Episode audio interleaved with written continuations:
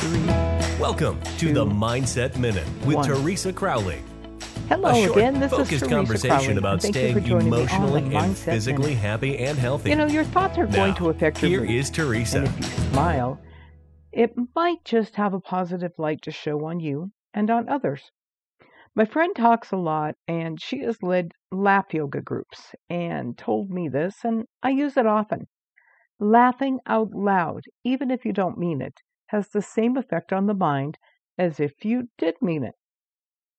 It's the laughter that can increase the happiness in you, whether or not you feel the happiness associated with the laughter or not.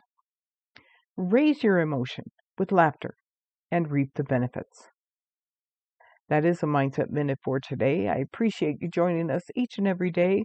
Laugh a little bit, and I'll see you again soon. Thank you for listening. We look forward to you joining us weekdays on the Mindset Minute with Teresa Crowley.